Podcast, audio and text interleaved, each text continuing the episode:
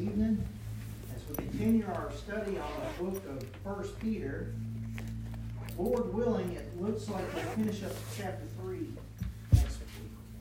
Um, so we're gonna we're gonna continue. So there will be a fourth part, uh, Lord willing, next week. We left off on uh, we finished up with verse twelve last week, and so we're going to pick up with verse thirteen, where Peter writes, "And who is he that will harm you?" But notice it's conditional. If ye be followers of that which is good. Peter asks, Who can truly harm you if you be followers of good? If you're doing the things that are right and pleasing in God's sight. Man can only harm the physical body. They cannot determine what will happen to the soul. Jesus taught that in Matthew chapter 10, verse 28 where he said, And fear not them which kill the body, but are not able to kill the soul, but rather fear him which is able to destroy both soul uh, and body in hell. And so we are to fear God. We are to fear God because God is able to constantly put that body in torment, pain, agony, every day through eternity. And so we are not to fear. What we're dealing with really in the book of Peter is with that persecution that they're dealing with. And so we had seen where it was uh, possibly new converts in chapter 2. And so they're going to go through great persecution. And he's saying, don't let that persecution make you drift from the truth or deny God. What was Jesus telling them to do just before he told them this? Matthew chapter 10, verse 27, what I tell you in darkness, that speak you in light. That what you hear in the ear, that preach ye upon the housetops. And so those things that his disciples were hearing, and not necessarily, he did nothing in secret, but those things that was not being revealed to everyone at that hour, he's saying eventually you're going to preach that on the housetops and you're going to get persecuted for it. Don't fear the ones that are going to persecute you for preaching the word of God. Being followers of good, don't let fear keep us from preaching the gospel. Preach the gospel because we fear God. In 1 Corinthians chapter 9, verse 16, when Paul's writing to the church there in Corinth, he says, For though I preach the gospel, I have nothing to glory of. It's not look at me, look at me, I'm preaching the gospel. He said, For necessity is laid upon me. Yea, woe is unto me if I preach not the gospel. Now we know that he was chosen as a vessel and that he was going to suffer many things for the persecution that he was actually persecuting the church at one time. But he said it was basically his responsibility to preach the gospel. And how wrongful of that of him if he did not meet that obligation. 1 Peter chapter 3, verse 14, Peter says, But and if ye suffer for righteousness' sake, happy are ye, and be not afraid of their terror, neither be troubled. And so if you're suffering because you're doing the will of God, you should be happy. And so we often think of, well, persecution, uh, things that are going to inflict harm, or, or most of the time with us, it's just um, uncomfortable, being uncomfortable, right? Trying to talk to someone, spread the gospel. In Matthew chapter 5, verses 10 and 11, when, when, when Jesus is giving those Beatitudes and he's saying blessed, which that word blessed, blessed there means happy. He's saying, Happy are they which are persecuted for righteousness' sake, for theirs is the kingdom of heaven. Blessed, blessed are ye when men shall revile you. That, that's saying things that are not true. They're, they're, they're bringing accusations against you. They're, they're slandering you and persecute you and shall say all manner of evil against you falsely for my sake. And so here you're being persecuted for the gospel, but then you're being persecuted for his sake because you're standing up for Christ. And so, how happy are we to be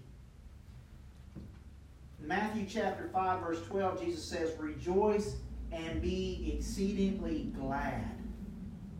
for great is your reward in heaven. For so persecuted they the prophets which were before you. And so the things that are going to happen to these Christians here in the first century, and the things that can happen to us in this day and time, it's no different than what God's prophets went through in the Old Testament. And they were being persecuted by who? Their own people, the Jewish nation. In Acts chapter 5, verses 40 and 41, this is after in chapter 4 we read where they, they uh, healed the lame man that was laid at gate beautiful. And they were having to go as a defense. In chapter 5, it's their defense. And, uh, and so, right before their release, because they could find no fault in them, and to him they agreed. Now, that was to um, Gamaliel. He had said, if it's of God, you can't resist it. If it's not of God, it's going to fizzle out. And so they, the council, the Sanhedrin council, agreed with Gamaliel. And to him they agreed, and when they had called the apostles and beaten them, persecuted. They commanded that they should not speak in the name of Jesus and let them go. And so they were telling them, oh, no, no, you cannot preach for his sake. You can't preach for righteousness' sake.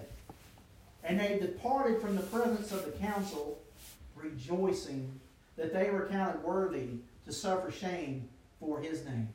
For the cause of Christ, they rejoiced because they had been buffeted, beaten for the cause of Christ. 1 Peter chapter 3 verse 14 But and if ye suffer for righteousness' sake, happy are ye. Again, they may harm you through persecution for the gospel's sake, but God takes notice of this. God's not going to ignore when you're being persecuted for the gospel. In Acts chapter 7, verses 54 and 55, this is when Stephen is being persecuted for his stand for the gospel. And when they heard these things, who was that? That was those Jews. They were cut to the heart, and they gnashed on him with their teeth. But he, being full of the Holy Ghost, looked up steadfastly into God, and saw the glory of God, and Jesus standing on the right hand of God.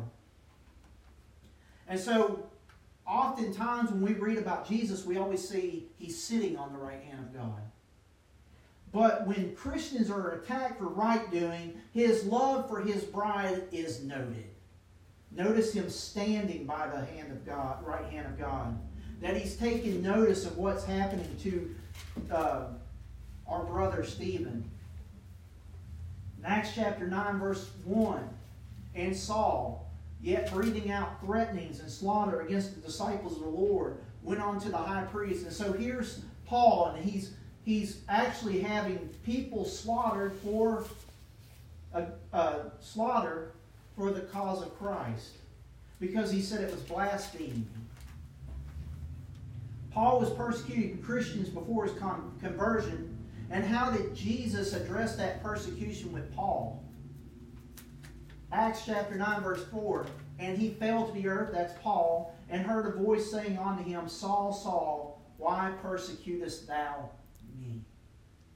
But he wasn't persecuting him, he was persecuting disciples.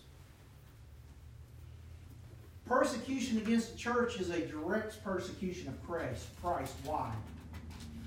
In Ephesians chapter 5, verses 30 and 32, when Paul's writing to the church at Ephesus, he writes, For we are members of his body, of his flesh, of his bones. For this cause shall a man leave his father and mother and shall be joined unto his wife. Well, we know what he's talking about there. Well, he was talking about what was said in the Garden of Eden and they two shall be one flesh. And so that, that was talking about marriage. This is a great mystery, but I speak concerning what? Christ and the church. And so we have that, that marriage relationship with Christ. We are his bride. We are one flesh with him. We are no longer ourselves. We are Christ. 1 Peter chapter 3, verse 14 and be not afraid of their terror, neither be troubled. Don't be alarmed for persecution. Don't let fear creep in that you deny the Lord, that you turn from the gospel. The, the one thing that's going to save you is the gospel. In 2, uh, 2 Timothy chapter 3, verse 12, when Paul's writing to the young preacher Timothy, Yea, all, and all that will live godly in Christ Jesus shall suffer persecution. Those that live godly in Christ will suffer persecution. If we truly live differently, we will be persecuted for righteousness' sake. If we preach the doctrine of Christ, then we'll be persecuted for his sake. But God will deliver to us if it be his will. In 2 Timothy chapter 3, verse 11, Paul writes, Persecutions, afflictions, which came unto me at Antioch, at Iconium, at Lystra. Well, remember at Lystra, you remember what happened to Paul? He was stoned, left for dead. What persecutions I endured.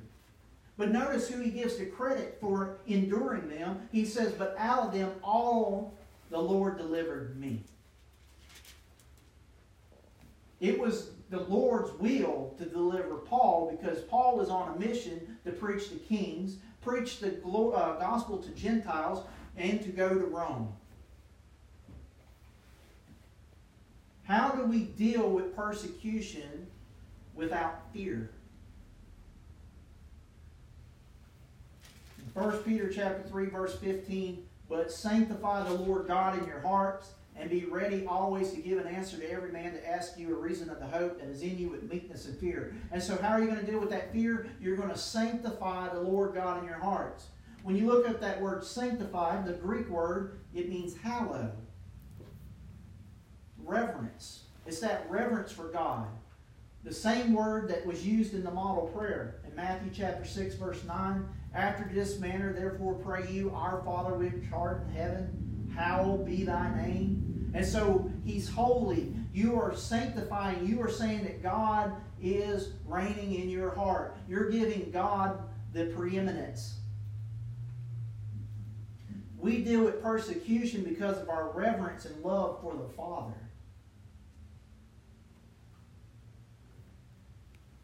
In verse 15, he says, Be ready always to give an answer to every man that asketh you a reason of the hope that is in you with meekness and fear if we walk differently, our way of life, our outlook on life should draw attention. In this day of time, it seems like the world's getting more and more wicked. And we'll, we'll deal with that, uh, Lord willing, next week when we're going to be uh, diving in on the days of Noah.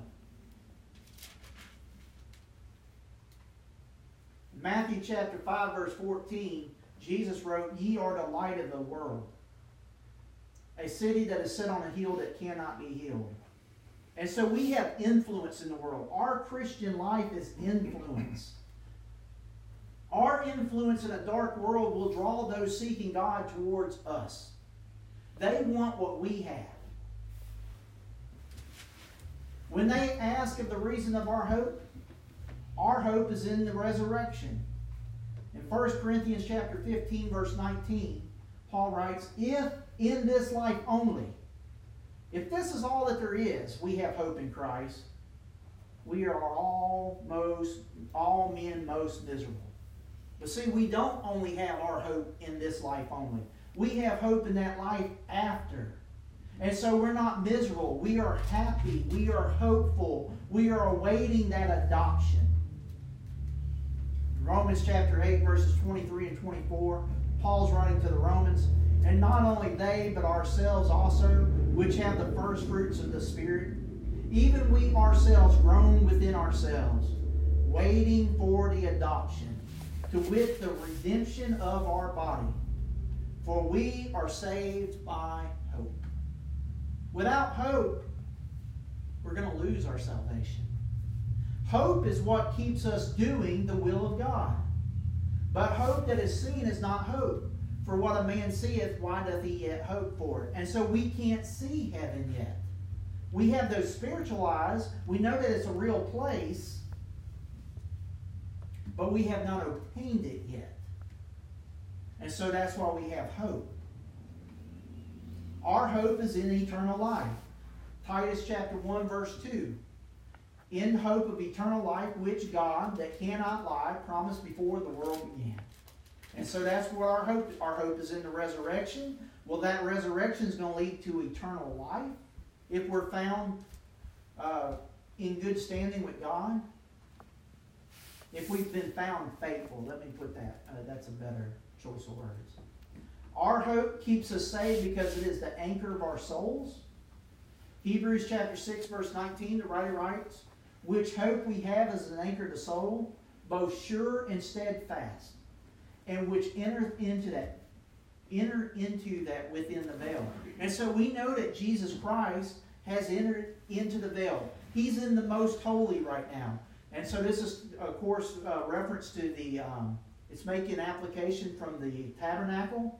And so the high priest would only be able to go into the most holy place, not the regular priest.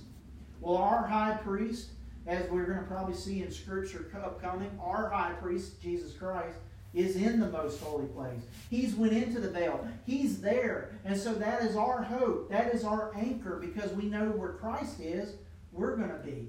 When Jesus was raised from the dead and ascended to the Father, it gave us the very hope we look to obtain. In John chapter 14, verses 1 through 3, let not your heart be troubled. Well, that's what Peter had just told you. Don't let them fear. Don't let them uh, scare you with fear. And don't let them trouble you. Don't let your heart be troubled. You believe in God, believe also in me. In my Father's house are many mansions. If it were not so, I would have told you. I go to prepare a place for you. And if I go and prepare a place for you, I will come again and receive you unto myself, that where I am, there you may be also. And so that's our hope. Uh, he has already put that anchor in firmness because we know that's where Jesus ascended to his Father. When the, when the Ancient of Days gave him a kingdom and dominion, Daniel chapter 7, verses 13 and 14. 1 Peter chapter 3, verse 15. He says, Be ready always to give an answer to every man that asks you a reason of the hope that is in you. Are you ready? See, Peter's telling them to, to be ready at all times. Do you know the plan of salvation? Can you quickly locate scriptures in the Bible to teach the lost the plan of salvation? Can you show them scriptures in the in the Bible that teaches of the, the kingdom that was prophesied back in Daniel, uh, Daniel chapter 2? That everlasting kingdom, Daniel 2.44. 1 Peter chapter 3, verse 15, but there's a way for us to do it. Not, not only should we have the answers, but there's a way for us to deliver it. And we are to deliver it with what? Meekness and fear. Meekness is humility, not arrogance. Because we have to remember someone took the time and the love to teach us the scriptures. Colossians chapter 4, verse 6, when Paul's writing to the church there in Colossae, let your speech be always with grace, seasoned with salt, that you may how you ought to answer every man. You can be right, but if you say it with any form of I know more than you, or say it with any point that points that you don't have a loving heart, it's not going to be received well. And you may have you may have done much damage to that soul and they'll never obey the gospel. Matthew chapter 5, verse 5, Jesus said, Blessed are the meek, for they shall inherit the earth. That new earth, that new heaven. And then that word fear, when we are teaching the lost, we should be fearful of teaching something contrary to the Word of God. When we are teaching the lost, we have a grave responsibility to teach it correctly, not to mishandle the Scriptures. We don't want to teach someone error and then they go and believe a lie. In Hebrews chapter 5, verses 12 through 14, the writer writes, For when for the time ye ought to be teachers, ye have need that one teach you again, which be the first principles of the oracles of God, and are become such as need of milk and not of strong meat. For everyone that uses milk is unskillful in the word of righteousness, for he is a babe. But strong meat belongeth to them that are full age, mature, mature Christian, even those who by reason of use have their senses exercised to discern both good and evil. And so mature Christians should be able to teach the Word of God skillfully and correctly. And therefore, they should be able to give an answer to all men who ask for the hope in us. And all you're really going to teach when you're trying to teach the lost is those first principles of the oracles of God. You're going to try to keep teach them a skeleton, and then you come back and fill in that meat as they're able to uh, handle it. The flesh, flesh that that um, the scriptures out. But the other question we have for ourselves: Will we, when someone asks us, "What what's the reason of the hope?" Romans chapter 1, verse 16, this was Paul's response. For I am not ashamed of the gospel of Christ. Why? For it is the power of God unto salvation, everyone that believeth to the Jew first and also to the Greek. Later in the book, in Romans 10, he's going to say, How can they hear without a preacher? And so, if we're ashamed of the gospel and we're not giving the answers when they ask, they're never going to be saved because it's only by the power of, the, of God, by the power of the gospel, that one can be saved. We've also been told to contend for the faith. In Jude chapter 1, verse 3, Jude writes, Beloved, when I gave all diligence to write unto you of the common salvation. See, it's common because it's for all mankind. There's not a gospel for the Jew and a gospel to the Greek. It was needful for me to write unto you and exhort you that you should what? Earnestly contend for the faith which was once delivered unto the saints. Wednesday night, we looked at where Paul went into the synagogues and what did he do for three Sabbath days? Reasoned out of the, the scriptures. Why? Because salvation's in the gospel. You have to believe the Old Testament or the New Testament makes no sense.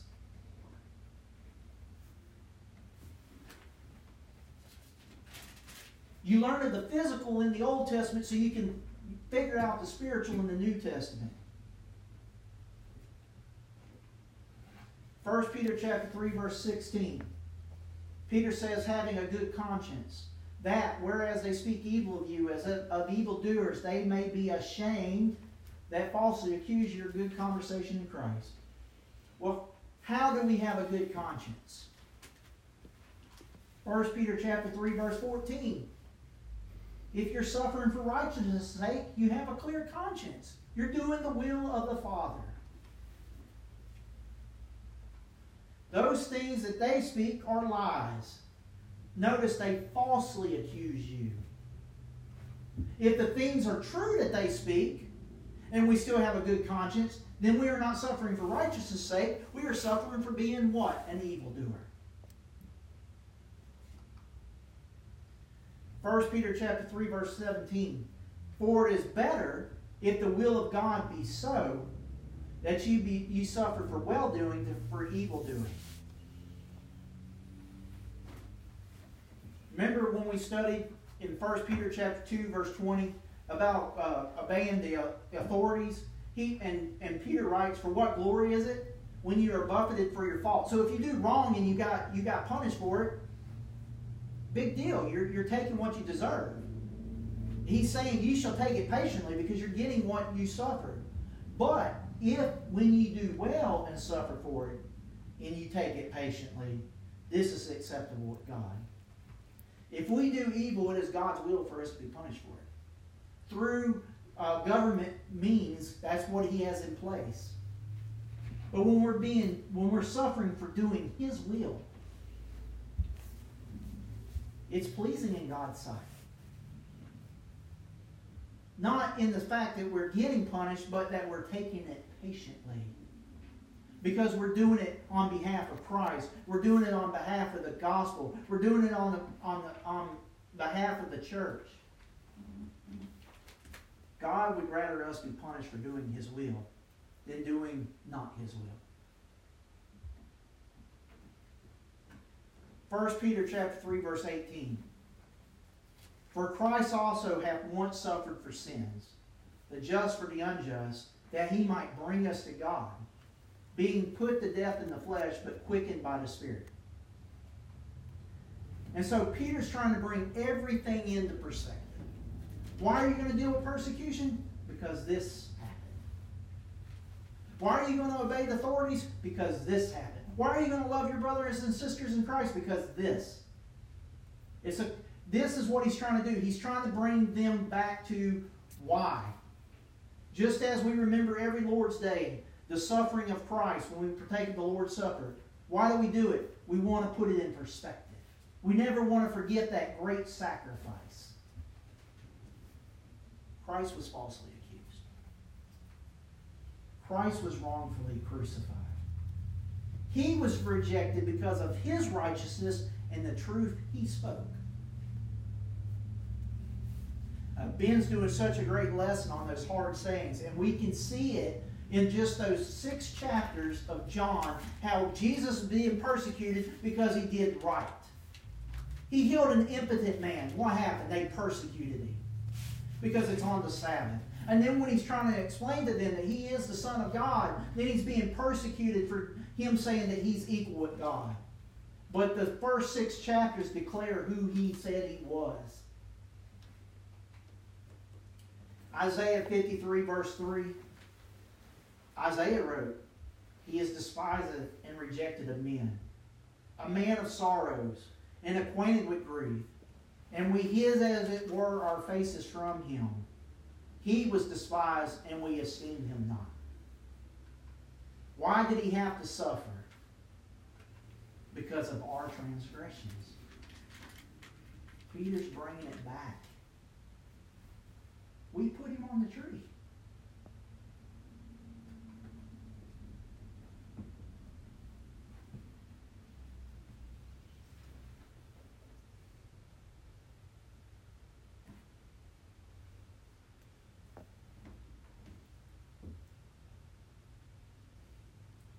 Isaiah 53, verse 5.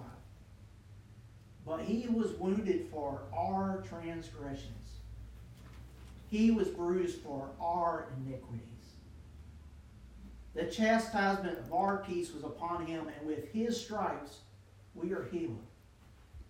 Bring it into perspective. We put him on the tree. Why are you going to suffer for his sake? Because we put him to death.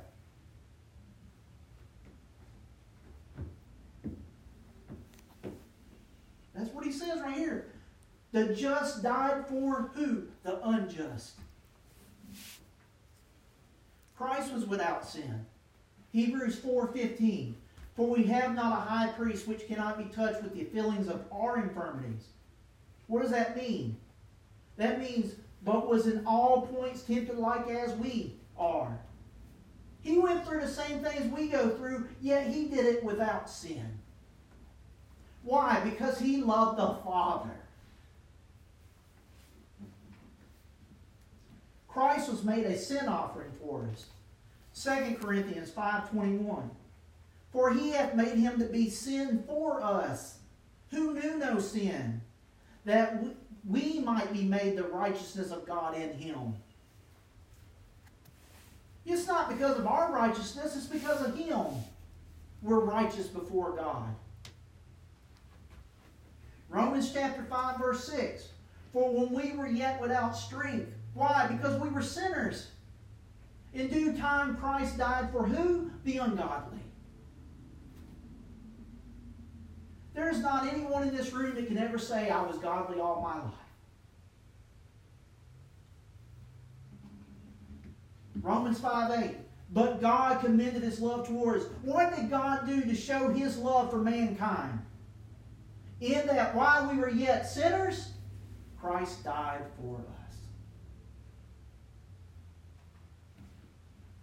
Christ died for the ungodly. But who is he the Savior of?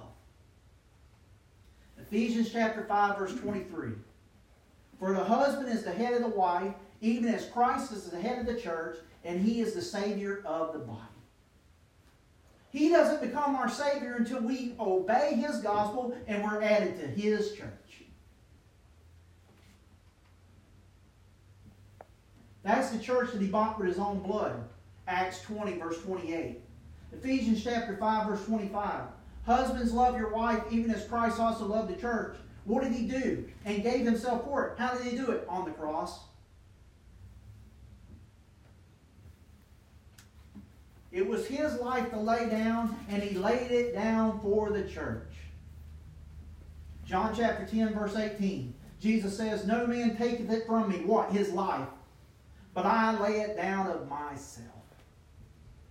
And I have power to lay it down, and I have power to take it again. This commandment have I received of my Father. He chose to lay it down. I know in the garden he said he, he prayed for to, that cup to, uh, uh, to pass him, if it be the Father's will. That was his humanity side. We have to remember, it's hard for us to wrap our heads, but he was 100% deity. He was 100% man. He didn't go without the same emotions. Remember, Jesus wept. The love that he had for Lazarus.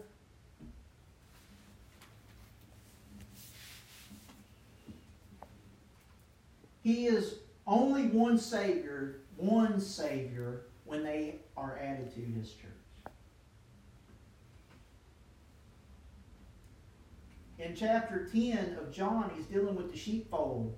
And remember, he says, I have some sheep that are not my sheep yet. He's talking about after he died on the cross that the gospel would go to the Jew and the Gentile, and they would be what? One fold. Him being the chief what? Shepherd. 1 Peter chapter 3, verse 18. That he might bring us to God. We just read that in John chapter 14, verses 1 through, I think it's 3. The only ones that will receive the benefits of his blood are those who obey his teachings and continue in them. 1 Corinthians chapter 15, verses 1 and 2, Paul writes, Moreover, brethren, I declare unto you the gospel which I preached unto you, which you also received. They obeyed it. Wherein you stand. And so at this point, they're still, they're still in the light. But notice in verse 2, by which also ye are saved, if. It's conditional.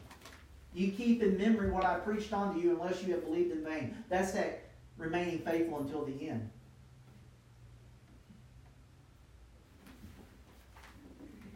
As, as uh, Jimmy had pointed out uh, not too long ago, what has hindered you from running the race?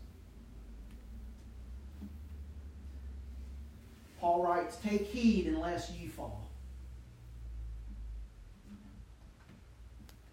1 Peter chapter 3, verse 18. Being put to death in the flesh. That's important. Why did Jesus become a man? To be tempted as in all points as we. We read that in Hebrews 4.15. Why? Because God cannot be tempted. James chapter 1, verse 13, James writes, Let no man say when he is tempted, I am tempted of God, for God cannot be tempted with evil, neither tempteth he any man. He had to be tempted just as we are. He had to have those uh, physical weaknesses. The first temptation is turning stone to bread, and it says that he was a hunger. In order for it to be a temptation, it had to have an appeal to Christ. God is eternal and God cannot die. Hebrews chapter 2, verse 9, 9 says, But when we see Jesus, who was made a little lower than the angels for the suffering of death. That's the reason why he was made not an angel, he was made a man. Because he had to suffer death. Crowned with glory and honor that he, by the grace of God, should taste death for every man. Philippians chapter 2, verse 8 when Paul's writing to the church at Philippi, and being found in fashion as a man, he was made in a, as a man. He humbled himself and became obedient unto death, even the death of the cross. And the Bible says, Cursed is the man who hangs on a tree. So he didn't go out in an easy fashion. He went out in the most torturous way that he could, shedding his blood for you and me. 1 Peter chapter 3, verse 18, it says, but quickened by the Spirit. And so he was put to death in the flesh, but he was made alive by the Holy Spirit. Man took Christ's life, but he was resurrected by the Holy Spirit. In Romans chapter 8, verse 11, but if the Spirit of Him, that's God, that raised up Jesus from the dead dwell in you, he that raised up Christ from the dead shall also quicken your mortal bodies by his Spirit that dwelleth in you. God the Father also, we see, raised him from the dead. It's, it's right there in that text, but in Acts 2.24, whom God hath raised up, having loosed the pains of death, because it was not possible that he should be holden of it. But Jesus also had a part in his resurrection. In John chapter 10, verse 17, Therefore doth my Father love me, because I lay down my life, that I might take it again. Just as all three were involved in creation, all three were involved in the plan of salvation, so will all three be involved in the resurrection because they're all of the same mind. They have that unity that the church is supposed to have. If tonight you are not a Christian, we invite you to obey the same gospel that has been obeyed for almost 2,000 years. It starts by hearing the Word of God because without the gospel, there's no power to save anyone. And so that's how our faith is built. Uh, Romans 10 17. So then faith comes by hearing, and hearing by the Word of God. Our faith is that Jesus Christ is the Son of God.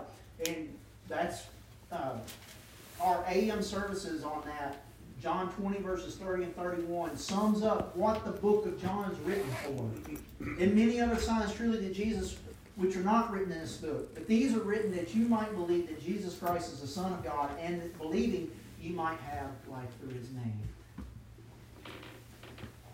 Then you will notice that repentance, if you're going to truly study the Word of God and you're going to have your life aligned with these pages, that brings in repentance because every man, as we have seen, has been ungodly. Romans 3.23, for all have sinned and come short of the glory of God. If we say we have no sin, the truth is not in us and we deceive ourselves. And so repentance is required. You must have that change of heart that produces that change of life.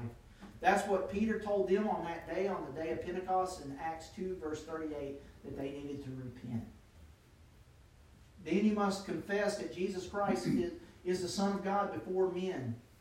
Just as the Ethiopian eunuch did in eight, uh, Acts 8, verse 37. It's the same confession that Peter made in Matthew 16, 16. When, when Jesus asked the question, Who do you say that I am? And he, Peter says, You are the Christ, the Son of the living God. then you must allow someone to immerse you in the water that is to be buried with him into his death, to have your sins washed away by the blood of the Lamb, Revelation 1 5. It's at that time that you are righteous with God. Jesus is now your Savior. And then you must live faithfully until the end, Revelation 2.10. Perhaps you have obeyed the gospel, but something has hindered you if, if we can help you at either, in either way, if you'll come to the front, together we stand and sing the song of encouragement.